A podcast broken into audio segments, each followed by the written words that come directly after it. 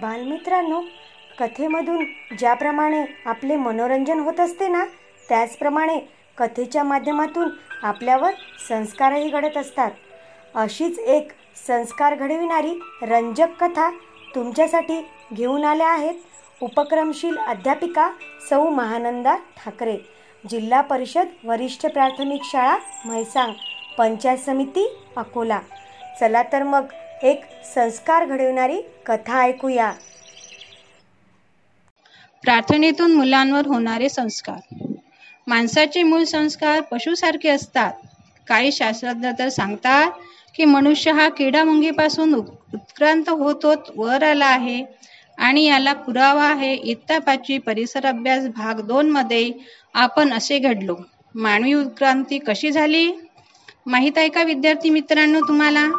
पहिला सजीव पाण्यात निर्माण झाला आणि हा सजीव एक पेशीय होता. तर अशा एक पेशीय सजीवां सजीवांपासून तर आतापर्यंतचा एवढा बुद्धिमान माणूस हा कसा घडत गेला? तर हा माणूस सुसंस्कारामुळे घडत गेला. विद्यागुरुणी थोर आदर्श मातेचे उपकार गर्भापासून तिचे संस्कार बालकावरी अशा प्रकारे आपल्यावर आपले गुरुजन आई आपल्यावर सतत संस्कार करत असतात. संस्काराशिवाय मुले म्हणजे तुम्ही लहान लहान बालक नाही घडत सुजाण नागरिक म्हणजे नाही होऊ शकत. शिक्षणाला सुसंस्काराची जोड पाहिजे तरच तो सुसंस्कृत नागरिक बनतो. गुरुजनी असे द्यावेत धडे आपला आदर्श ठेवून पुढे विद्यार्थी तयार होतील चौकडे राष्ट्र तेजस्वी. अशा प्रकारे प्रत्येक शिक्षक शिक्षिका शाळेत शिकवत असताना नेहमी तुम्हाला मूल्य शिक्षणातून तुमच्यावर मूल्य रुजवत असतात. माहीत आहे ना मुलांना तुम्हाला?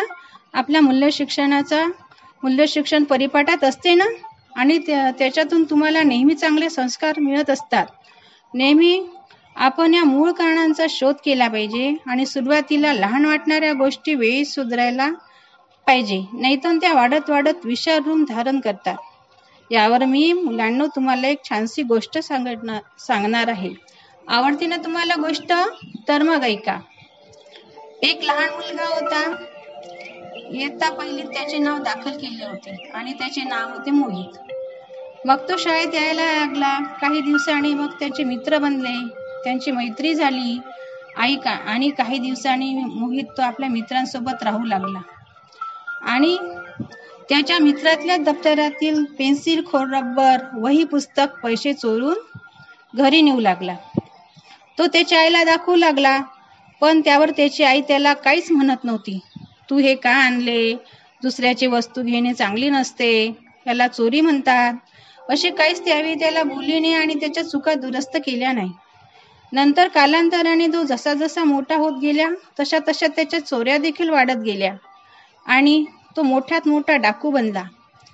मग त्याने एका दिवशी एका बँकेत खूप मोठी चोरी केली पैशाची चोरी केली.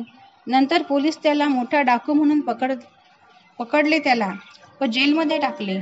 त्याने खूप गुन्हे केलेले होते याच्या आधी म्हणून त्याला फाशीची शिक्षा झाली. आणि ज्या दिवशी त्याला फाशी होणार होती त्या आधी त्याला विचारलं की तुझी शेवटची इच्छा काय आहे? तर तो म्हणाला मला माझ्या आईला भेटायची आहे. त्याची आई त्याला मग भेटायला आली. तेव्हा तो म्हणतो आई तुझ्या कानात मला काहीतरी सांगायचे आहे. आई त्याला कान देते. तेव्हा तो त्याच्या आईला आईला इकडे बोलावतो आणि त्याचा तिचा कान त्याच्या दाताखाली दाबून रक्तबंबाळ करतो. व आईला म्हणतो जर तू मला लहानपणी सांगितले असते की बाळा दुसऱ्याच्या वस्तू चोरून आणणे चांगले नाही आहे पण तू मला त्यावेळी योग्य मार्गदर्शन केले नाही.